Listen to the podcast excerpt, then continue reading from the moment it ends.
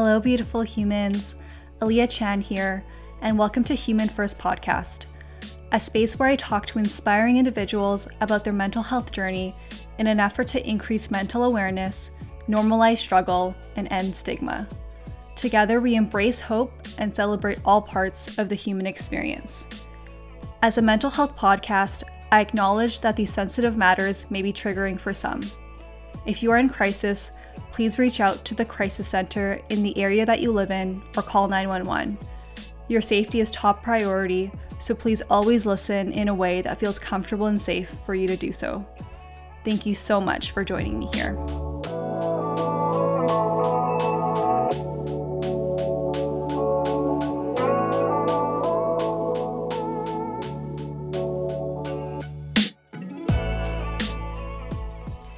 Today on Human First Podcast, I chat with the lovely Christina Ferreira.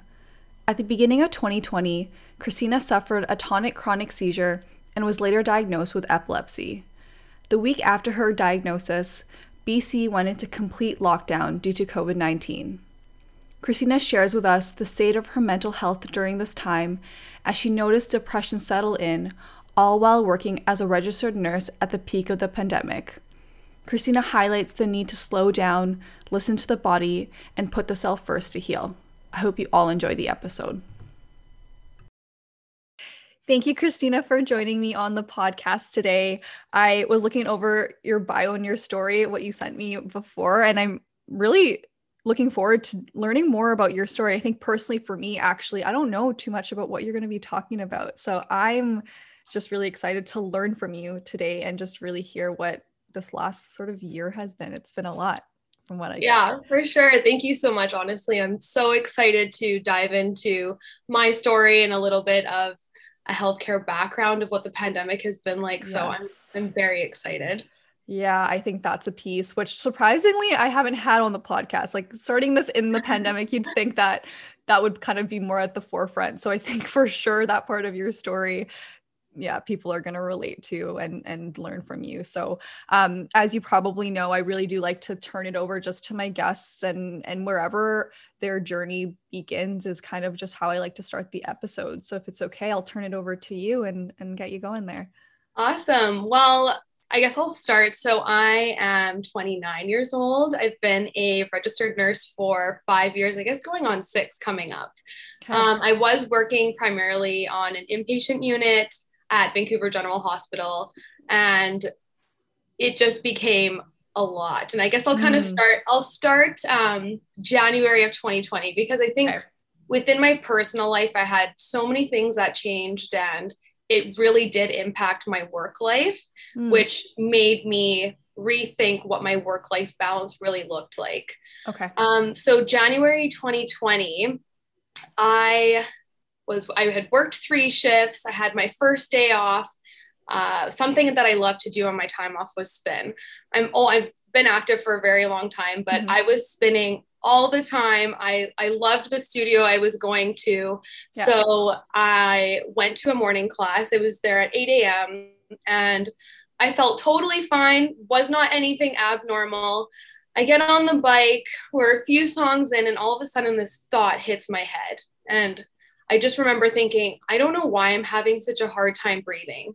Something mm. feels like something's not right. Okay. And I blacked out right after that. And I woke up at the back of the spin studio with all these people around me with oxygen on my face. Oh my goodness. And and they were like, okay, do you know what your name is? And I did. And they asked me my address and I couldn't remember it um, they asked me my boyfriend's name. I couldn't remember it. Oh my gosh. And I immediately burst into tears because I mean, there's no worse feeling than waking up and being like, I should know my boyfriend's name. I should know my address.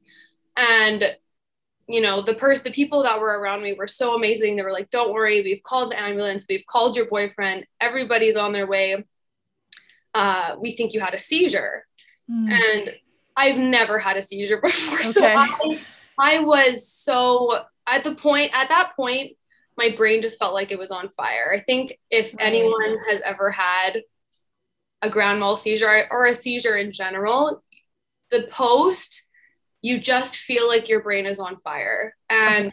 I didn't know that. It was this dull headache that I, I could not shake. So eventually I came to, I could remember all those things. The paramedics came, and by the time they saw me, I was totally fine. Um, but they were like, I think you just passed out. And to any, I think, you know, you see a, a young girl who's at yeah. a spin class at 8 yeah. o'clock in the morning. They're like, okay, yeah, you probably overdid yourself and we're going to take you to the right. hospital, but I think you just passed out. And that was kind of the, the, the theme that kept running for okay. a really long time. Um, the doctor in Emerge had also they had scanned my head and he's like, we didn't find anything in your scan of your head. Like there was no lesions or anything. And I'm like, okay. gosh, oh, I can't even I didn't even think that you would find anything. It, right. Didn't even cross my mind at all. Yeah. So they started doing all this cardiology and so heart follow up yeah. afterwards. And something just never, it just didn't sit well with me. So mm. The instructor, I, at the time I was working at the spin studio. Okay. Um, so the instructor and the manager both reached out to me and they were, you know, asking how I was doing. And I explained, you know, they just think I passed out. And it was across the board, absolutely not. That was not a pass out. I've that is something okay. I've never seen before. Okay, um, they they saw you kind of, I guess fall off the bike. Like, what did that look like for them? So, what happened? It, so in that period where I blacked out, I guess I had unclipped myself from the bike, which is incredible. I don't know how. yeah, safety first. yeah. You just knew. I, un- I, unclipped on the bike and I just laid on the ground and I just oh wow for like a minute, and it was and I apparently people were screaming and I I mean obviously I have no idea but okay I guess at that time there was also an emerge doctor thankfully in the class with me. Wow. And the fire department is also next door to the spin studio. So yeah if you're gonna have something. Yeah. Kind of the best case scenario in this worst case scenario sort of situation. Yeah totally. Yeah. Yeah. So yeah, it was that was what they saw. And okay. um so to hear that and and keep in mind also the aftermath was still affecting me. I still had yeah. a lot. I had a wicked headache. My thought process was so off. I um it took me actually several weeks to kind of get back to normal. Okay. Were you able to remember things immediately after though you know i'm just you know when you couldn't remember like your address and your boyfriend's name like how was that recall um i mean it, it took it probably took i think they said like half an hour i mean obviously in that okay. in that time i had no idea time frames but yeah. i think by like the half hour mark i had started to come to and those okay. things i should know i i recalled again okay um but yeah so it it was so wild trying to then take what people had told me as well. I did connect with the emerge doctor that took the class with me, and she confirmed it as yeah. well. And, you know, was like, you really need to push to have a neurology consult or have someone look at your head because the scan wasn't enough. You know, all, all of my heart tests were all coming back normal. Hmm. Um, so I went to my family doctor, and at this time, I wasn't even comfortable driving because okay. My ability to make decisions quickly just wasn't there. Okay. So my dad had to drive me to my doctor's office and you know she seemed a little skeptical she said you know i've got the report here it says you've passed out i'll give you the consult to go see a neurologist but i really don't feel like this is plausible. I think you're totally fine.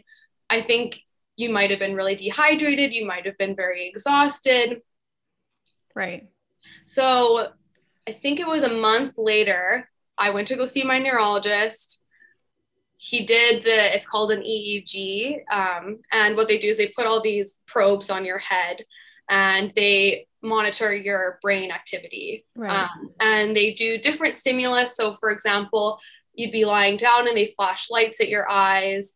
Um, they monitor what your brain does when you're hyperventilating, just having conversations, things like that. Right. And I went and got that test and I just had this gut feeling because the the woman who did the test for me was very experienced. She actually was en route to retirement. So she oh. she had been doing it for a really, really okay. long time. And so we were kind of chatting and I was telling her my story. And she said, you know, the doctor will get at the start of the session, she was like, you know, they'll get back to you in a few weeks. Don't be panicked if they don't get back to you. No news is good news, kind of thing. Right. And then at the very end of the session, once everything was done, she looked me dead in the eye and said, He'll probably contact you in the next few days. And I immediately, and so many people were like, Christina, don't look too much into it. but I knew. I'm yeah. I feel I just I I feel in that moment yeah something wasn't right. Right. So a month after that, I get a call from my neurologist and yeah. he was like, okay, so we have your results back. And I was on my way to working a night shift at work. So okay. I was, I had actually completely forgotten about this appointment that we had had okay. on phone. Okay. Um, but he's like, yeah, you have epilepsy.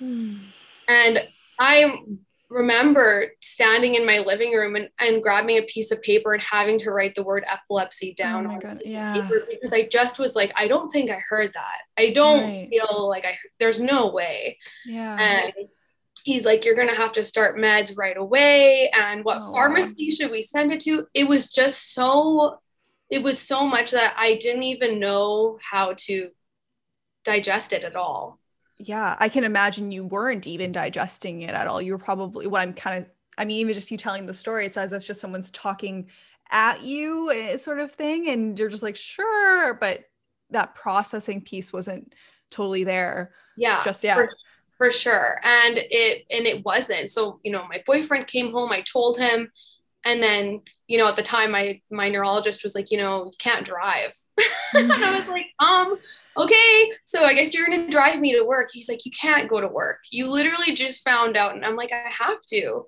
I start in mm-hmm. like 45 minutes. I can't not go. Yeah.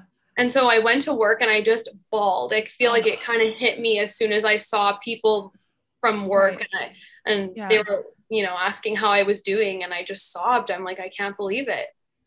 I have epilepsy. That's just wild. Oh my goodness. And I think it's just so just, I mean, just hearing you tell the story, right? Like, I'm getting this sort of sensation where your life sort of just changes like quite quickly, and you're you're just going to spin studio. You're just doing what you usually do on your day off, and then from that moment, two months afterwards, getting a diagnosis like that. I mean, your lifestyle has, I can imagine, has changed. Like, just just how you approach your life has changed. Yeah, yeah, and it and it did. There were a lot of things that, I mean, the irony of this all was I think I got diagnosed on March 6th. And I think the week later was when everything shut down. Right. So it was this really twisted blessing in disguise because it did, it forced me to take the time to not jump right back into things if that makes sense. I yeah. I'm definitely yeah. the type of person where in my day, I probably have 50 things planned and I just, I, you know, pull, I try and do as much as I can in one day. Yeah. Yeah. Obviously, to the point where my body said, no, this is not going to work for you anymore. You have to t- teach yourself to slow down. So I learned a lot of lessons in that month of March. yeah, well, oh my, slowing down, hey, yeah, definitely the theme for that month. yeah, for you for sure. Oh my goodness. Yeah. So I mean, going forward from that moment, you know, my work was amazing, and uh, obviously, as soon as I said I have epilepsy, my manager was so amazing at trying to work yeah. with me because I mean, with people who have epilepsy, I mean, so with epilepsy in general, mm-hmm. a lot of people have different triggers. Uh, so, for example, so in that test that they did when they're trying to flash lights at me to see what my yeah. brain activity was, they're trying to see, okay, what are the triggers? And for right. me, it's 100% stress and lack of sleep, which okay a nurse working days Yeah. and nights in a high stress environment, it just doesn't, it's just a recipe for disaster. So I was able to switch all my nights to days. And, Okay. you know, that was kind of the first start of making a change in my work environment that allowed me to, you know, have this new diagnosis and, and continue doing what I was doing. Yeah. Okay. So just being able to have more of a routine. Mhm. Um, and I, I actually, I mean, I do have healthcare workers in my family, and then even clients who are nurses or just other healthcare professionals. That switching back from day to night, I truly don't know how you all do it. I know. That's I so mean, tough. you know what it's i mean i had i did it for i'll say three three and a half maybe four years and you just get used to it and i think Mm. a i'm sure a lot of healthcare workers would probably tell you the same you just Yeah. get into this rhythm but you know leading up to my my grand mal seizure in january i had started to experience weird twitches it sounds so wild but you know i'd come home from a night shift Yeah. and you know so it's 7 a.m by the time i or 7.30 by the time i get home and if someone was staying at my place for example i would come home if it was super stressful. I'd come home i'd start twitching. I Hmm. my speech was all stut like i was stuttering and my brain just felt like it couldn't get an idea together. Okay. and so this was kind of when when the neurologist was asking oh has have you had anything before? And i'd explain i do this after a night shift. It is so weird and i'm very self-conscious about it Okay. So you you were aware of this prior to, but maybe just didn't pay attention to it. You just thought, oh, it's something that I do. yeah i'm like oh i'm Okay. exhausted i'm Yeah. so tired my body is is telling me to slow down and i just kept pushing through it Hmm. so it i think listening to that was you know when i got the diagnosis and, and going backwards Yeah. it all made sense again i was Okay. i'm like okay well that was obviously very beyond my control and there was a lot more going on than i than i knew Right. Yeah. So it's like, I mean, isn't that usually the case? Unfortunately, like we have all these signs, but we don't know what we're supposed to pay attention to, especially I diagnoses like epilepsy, right? Like, I mean, I don't, like I, as I was saying in the beginning, I don't know too much about epilepsy. And I probably wouldn't unless i've probably been through it or know someone who who's been through it. And so for you, receiving that diagnosis now you're able to look back and say like hey there are signs but that's so tough yeah. when you don't know what to look for yeah. i mean with. yeah. I mean the irony of of it all is you know i i usually am pretty good i feel with things that don't seem right Mm, i'm pretty quick to go i i mean my i think my family doctor i think by the time i was like i need a neurology consult was tired of seeing me for multiple things so so i mean i i I, I guess with that, I just was like, no, I just think I'm tired. I think this is normal. I think I think a lot of people do weird things when they're past the point of exhaustion. yeah yeah and i would argue a lot of us probably actually reach that point. Maybe not to the extent that we're having seizures but pushing ourselves because Oh of that God. productivity culture right? It's almost celebrated to be tired and be so busy that heck if we're like yeah falling asleep on on our ride home we're like oh that was a good day. You know what i mean? But then you have to think back and say mm, is it? Is that should we be normalizing this i don't know Yeah, absolutely. And I think that is such a huge take home is is you can do as many things as you want in a day and try and pack in as much as you want, which is what I was notorious for doing. right But there were consequences to it. Eventually, my body and my mind were like, absolutely not. This is it. You Yeah. can't do this to yourself anymore. So right it was a massive wake up call that obviously I did not want, but right it was something that I needed. And it was something for the first time in, at the time I was what, 28 or 27. But Yeah. it's just something that I never listened to ever. Right. I was so good. I think when you're when you're working the days, you're working the nights, you're so good at kind of pushing past a lot of these cues because mm-hmm. yes, when it's three o'clock in the morning, your body's probably telling you it's time to sleep, but you have patients that you're taking care of. Yeah. Yeah. And so you learn to push past a lot of cues that your body is telling you. Yeah. Oh goodness, the body. Yep. Yeah.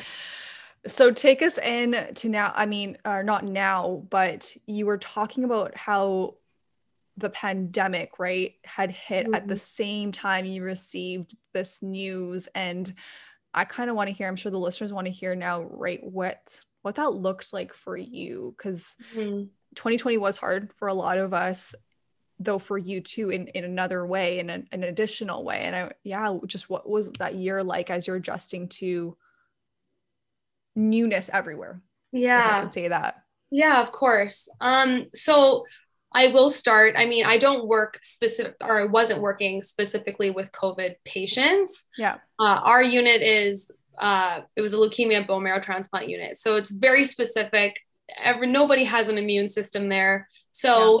What it looked like for our unit is so different from what it looked like to to other floors of the hospital, yeah. but the the change was devastating. It was these patients now were not allowed to have any visitors. And our patients are on the floor on average for a month. Mm. And having a month of not having any family members in is so devastating. Yeah. And the emotional toll I think that takes on not only the patient, but then the care provider to kind of be that support when they don't have the physical, they don't have their supports there yeah. was devastating. It's yeah. it's it's so sad. And it's still like that now. It hasn't yeah. changed of course. Yeah. um but it it you know it's you walk into the hospital and immediately you know you're asked where you're going. You're you're having to garb up. We were you know coming in street clothes but changing into hospital stuff when we got to work. And it is everyone no one wanted to be around me because i worked in a mm. hospital and yeah, you know, it, I mean, living with someone who at the time was just working from home, right? We were having to be extra diligent. Okay, I don't know what I've walked through from going from the floor to home out, you yeah. know, and yeah, the, it, it was, it was very challenging. And, you know, sometimes our, our patients do end up needing a higher level of care. So they would end up going to ICU or going to these other places. And mm-hmm. the even knowing that they were going into areas where they had no immune system, but mm. there were other patients that were suffering from COVID there and knowing the strain that it what it was like there and hearing how they were short staffed, how we were yeah. running out of supplies was just devastating. Yeah. I'm just kind of as you're speaking, getting going back to this time last year and and I mean, yes, it is so the same still. I mean, nothing really has changed has yeah. changed there, but I'm kind of being taken back to those first few months when it was so scary and i just can imagine yeah for you for your patients the support that you're putting in and every single time you walk through that door there's probably there was probably just a different level of fear like yeah. That's what I'm really getting. Yeah. And it absolutely. And it's, it was a level of unknown. It was a level yeah. of unknown for everybody. So, you know, things were changing constantly. Things are still changing constantly. Yeah. And I think the, it's just the ability to try and adapt to whatever new thing was happening. And I just felt like it, that was, that was the theme constantly and still is. Right. Yeah. And so for you, where you were trying to manage your stress and lack of sleep. Mm-hmm. How was that for you? I I mean, was I can imagine there was probably still stress, and so it, just how were you mm-hmm. managing? Honestly, it was it was so hard, and that was I think that was something I think that started to become a little alert in my head that yeah I needed something different because I think mm-hmm. being I I care for this unit so much. I yeah. I I really do. I've I've my spent my whole career there, and uh, there were opportunities where I, I, was put in more of a leadership role on the unit as well. Yeah. And I was becoming, you know, one of the more experienced nurses on the unit. And that it just, you know, with responsibility comes more stress. Mm-hmm. And that just was something that I could not, there were days where I, I couldn't sleep at night for sure because yeah. you knew you know it was anxiety. I'd go into work and i didn't know what i was walking into and you know and we would try and help out our other floors on the unit if they were short staffed which means you didn't know if you were going to a covid floor that day. So right. there was a lot it was it was very stressful. It was so stressful. It was it was points there were points where i felt that my my little seizures that I would have where mm-hmm. I'd feel like I was doing the motion of doing something, but I wasn't thinking about it. Okay. It's almost like you're on autopilot, I guess yeah. is a good way to describe you kind of get to a place and you're like, wow, I didn't know, I don't know how I got here. Yeah. Yeah. That's kind of how I started to feel. And okay. It it was like I just knew something I needed a change. Something wasn't right there. Yeah. So yeah, I guess I don't, I fast forward several months and once things have really kind of settled and, you know, now at, I don't even, I guess, let's see, September of 2020. Okay. Yeah. Um, I had started just to, I feel like my work life balance at that time just, it was non existent. I feel okay. like if I, if I wasn't at work, I was thinking about work or I was talking about work. Um, mm and of course, being in healthcare, I think a lot of people do turn yeah. to you and ask you for right. advice. Yeah, advice, support, anything, which is which is great. But sometimes when you're having that difficulty of separating work and life, it just makes the more yeah. it makes it harder to separate the two. Right. All the lines were blurred and just being integrated into one for you. Yeah. Yeah, exactly. So um I did there was, I mean, I can think of one weekend in September, and I had kind of, I had already verbalized to my boyfriend, to my cousin, and a few other people. I'm like, yo, I'm starting to feel really depressed. Hmm. And I don't know, there was nothing else I could really describe, but I just, yeah. It was just this feeling that these negative thoughts were in my head and I had yeah. zero control of it. And it was enough that I felt like, you know, I'm a, I think when people meet me, I'm very bubbly. I can talk to a lot of different people. And for me to say, you know, I'm feeling depressed, I think a lot mm. of people kind of shrugged it off. It okay. was like, okay, you know, you're having a bad day. Everybody has bad days. You are entitled to a bad day. Right. You know, and there was one weekend where we went away to Whistler with my boyfriend's friends and it, that weekend was very pivotal in my memory because I'd go and we'd have conversations with his friends and then mm. I'd go downstairs and I would cry and I would mm-hmm. be by myself and I, I was it was my uh it was the how I was trying to recharge. I would go kind of try yeah. and be bubbly, be you know, an extrovert and do all the things. And then I'd come down and be like, oh my gosh, that's too much for wow. me. And, and it was just, you know, my boyfriend, we came home and he was just like, okay, something's not right. And I just like, I was in tears and I was like, like I, I, I know something is yeah. not right. I, I don't have control of this anymore. I don't. Mm-hmm. Because I mean, I, no, no, that's okay. I was just gonna say I'm gonna I'm getting goosebumps a little bit when you're saying that because I think yeah, just just hearing you say, you know, you're this really outgoing person, you enjoy social time, like you can talk to whoever, and this weekend away in Whistler, and then you're just going downstairs to cry. Yeah. Because truly you you know didn't have that mental capacity anymore like having a conversation just took so much and and just you talking about that pivotal moment in your life i'm just really getting the sense of what you were going through mm-hmm. and how really difficult it was to hold space for yourself. Right? Like Yeah. there just wasn't any space really. No, and that is I could not have described it any better. I I do, you know, you, at that point I feel like my brain was just so full of just being exhausted, stressed, anxious, depressed. It was so many emotions that at that time I I had I had no gas in the tank. I was Yeah. just I was just exhausted in in every capacity of my life.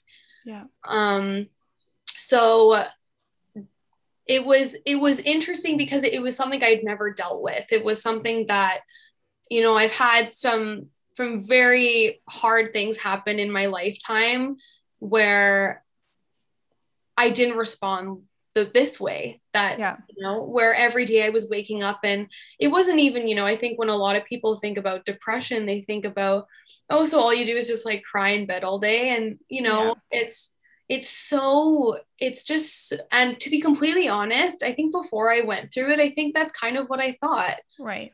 Or when someone would talk to me about their depression with me not having had gone through it it it was something that i was like well you seem fine you know and Yeah. and so coming home from that trip i just knew that something had to change and so i i went on a stress leave and i took some time off of work and Yeah. again, work was so good. And they were just like, yeah, you know what? You've got to take care of yourself. And and then became kind of more of my mental health journey, I feel like. Okay, yeah. So before I like asked just about that and just how that's affected your experience now and, and where you are now, um, I just really want to highlight, I think, to again, kind of going back to that productivity culture where we're all told to like work, work, work, work, work, kind of put yourself to the side, especially in your profession. That's exactly what you're technically supposed to be doing. You kind of put yourself secondary. You're putting your patients first all the time. And then especially during the pandemic where you cared for them so much, the unit itself was is so meaningful for you. I really want to just acknowledge and highlight your ability to to notice that you weren't able to you know best support those around you anymore and there was something missing in your life and again like i think a lot of people sometimes at least some clients that i work with right taking a stress leave is like a sign of weakness. I don't want to i don't want to do that especially again as a healthcare worker where you're like well covid's happening i need to maybe be there for my my my patients.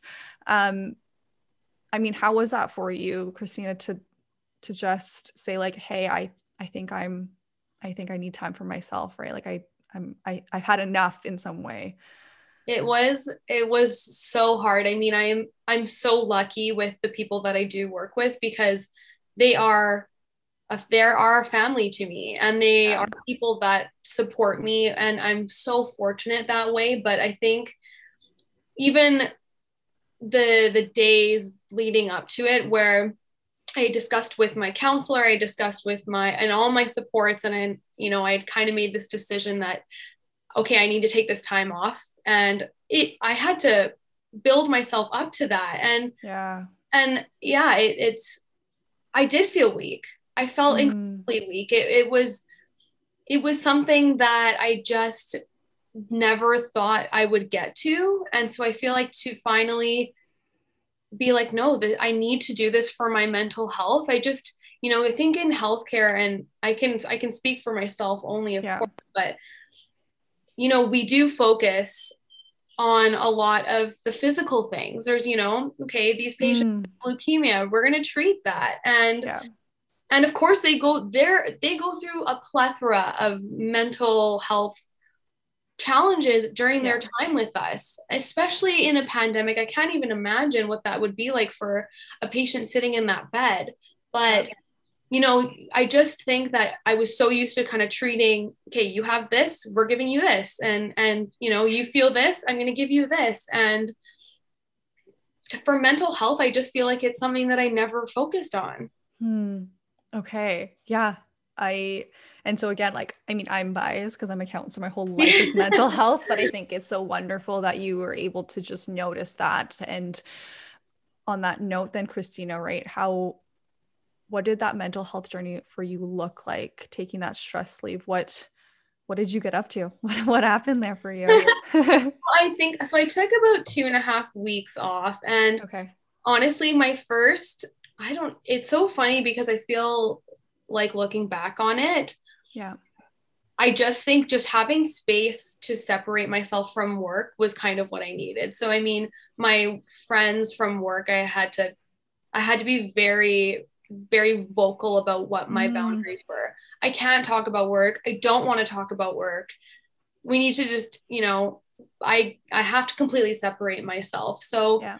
I mean, there were days where I'd go for I mean, I have a lovely dog now that I get to mm-hmm. go for walks on out like going outside and going outside I feel like was something that was so big and living in a beautiful place like Vancouver, there's so many beautiful places to go to. So yeah it was you know doing that and just being able to even separate myself from technology separate myself from a lot of the stressors was one thing that was huge for me but i will admit there were days where i just never got out of bed yeah and this i think you know as soon as like my first official day off and i all i did was cry and, and sit in bed and mm.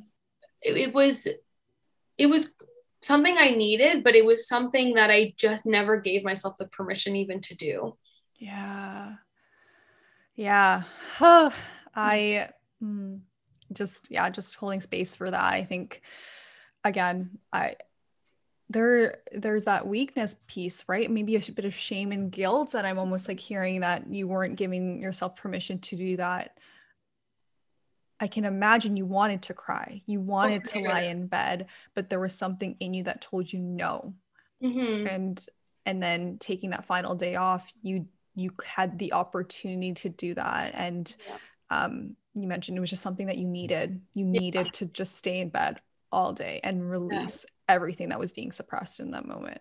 Yeah, definitely. And I mean, I have a wonderful counselor I, uh, I have been working with for several years now. And I think having her alongside me as well, just to, you know, it's always been something that she has discussed with me, you know, you're very good at, at keeping busy, at distracting yourself, but these things just will come to the surface. And and they did. And I and all the days where I was super depressed, where I was allowing myself to feel everything, it was overwhelming. It was a very mm. overwhelming time. It was something that, you know, my boyfriend had a hard time even he'd never seen me like that. That's just not a characteristic of myself.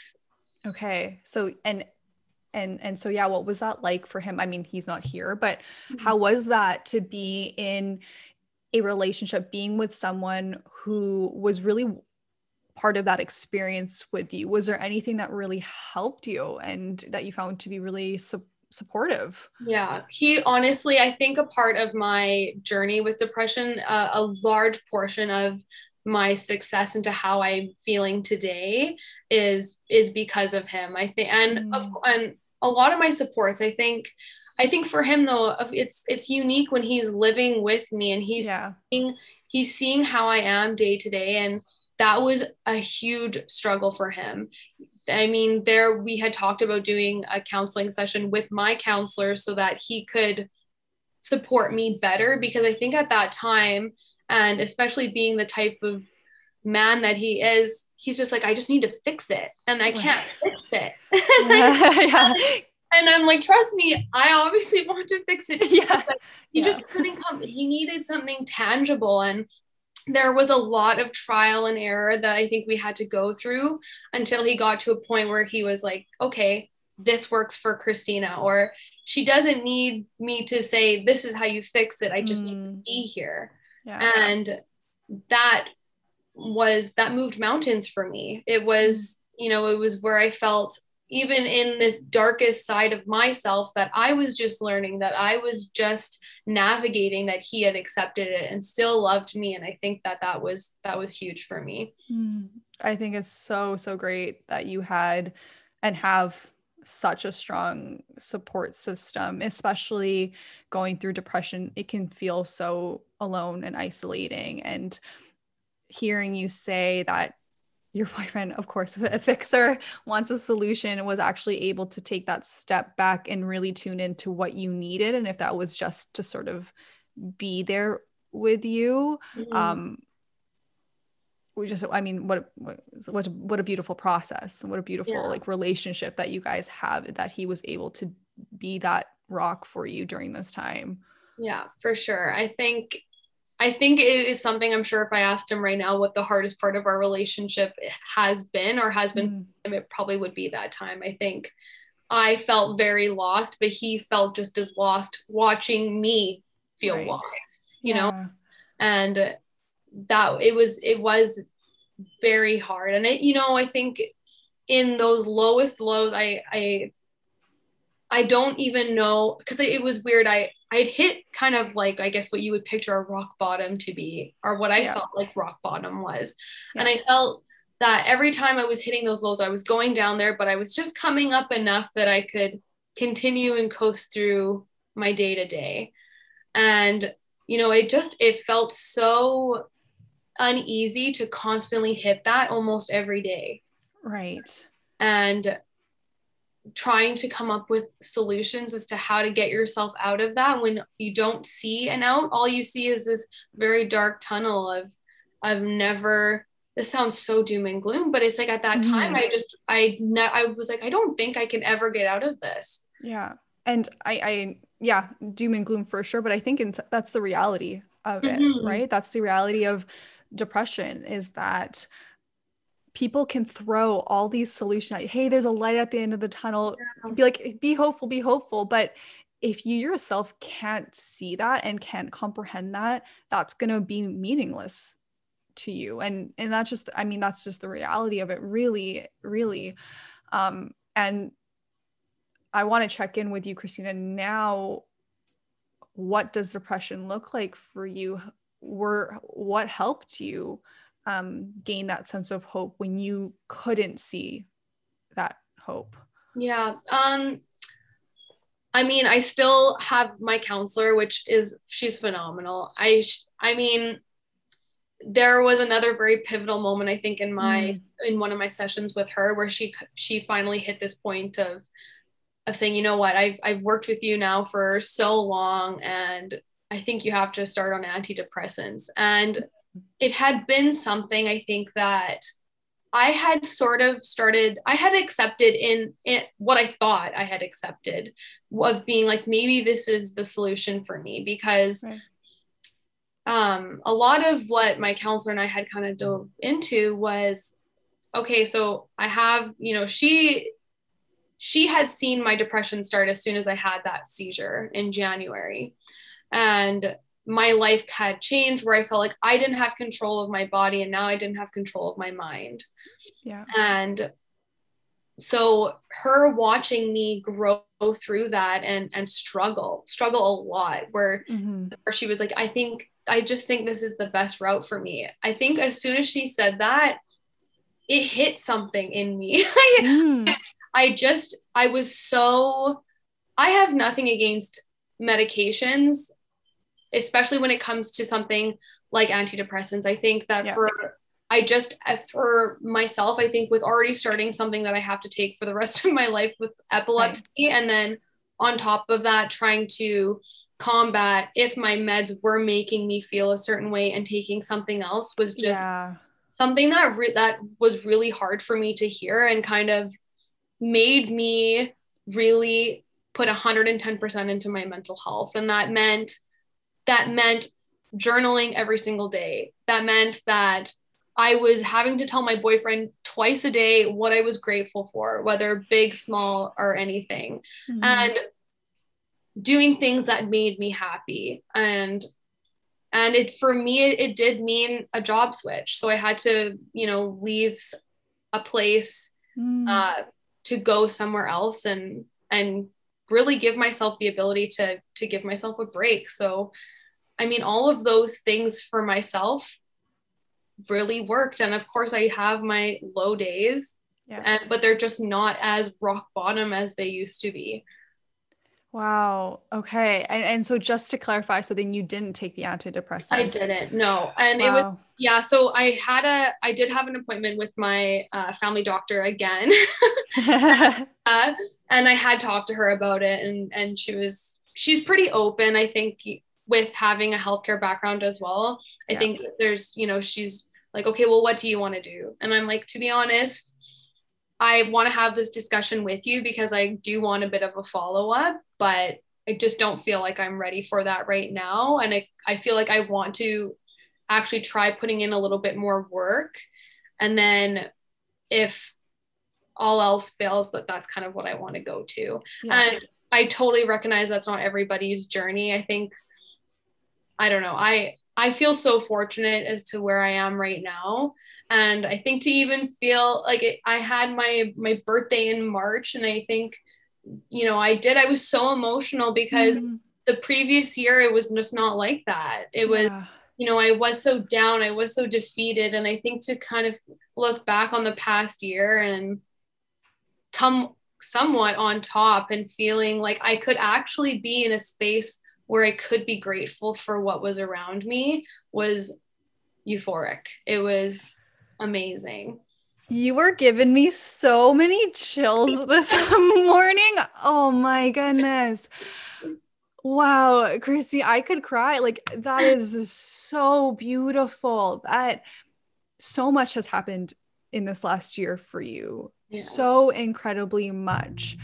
And last March compared to this March, I don't even think I have words or maybe you can tell me the how you're feeling like really truly what are what does this mean to you like what are you what have you felt this this month a year later just after everything I I am so I am so grateful. I honestly I I'm so, you know, I th- and a lot of people can attest to this, I'm sure. You go through any some any sort of down, any sort of yeah. low, any sort of big pivotal life change event that happens to you. And it just really highlights who your supports are. Yeah. And it's so hard to not be grateful for those people because you just don't realize, you know, I think with depression especially, you're you feel alone. Yeah. And then to combat that and see all these people around you and be like, "Oh my gosh, I'm just I'm not alone." And you know, it's it's so beautiful and